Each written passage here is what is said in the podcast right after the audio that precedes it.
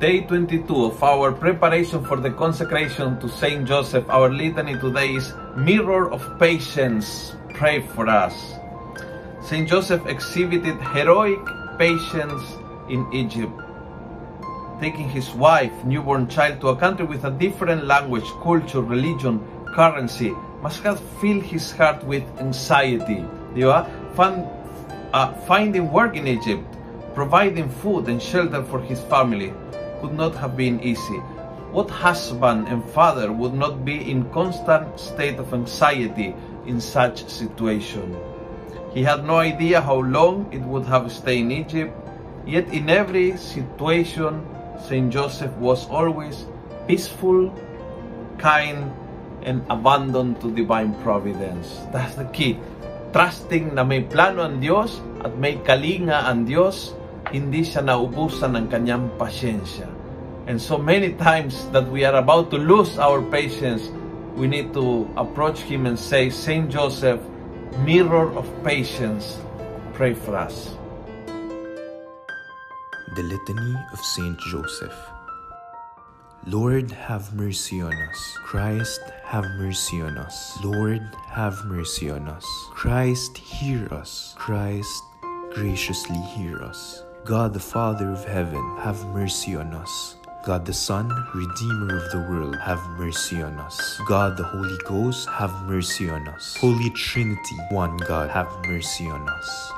Holy Mary, pray for us. Saint Joseph, pray for us. Illustrious Son of David, pray for us. Light of Patriarchs, pray for us.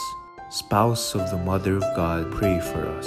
Chaste Guardian of the Virgin, pray for us. Foster Father of the Son of God, pray for us. Watchful Defender of Christ, pray for us.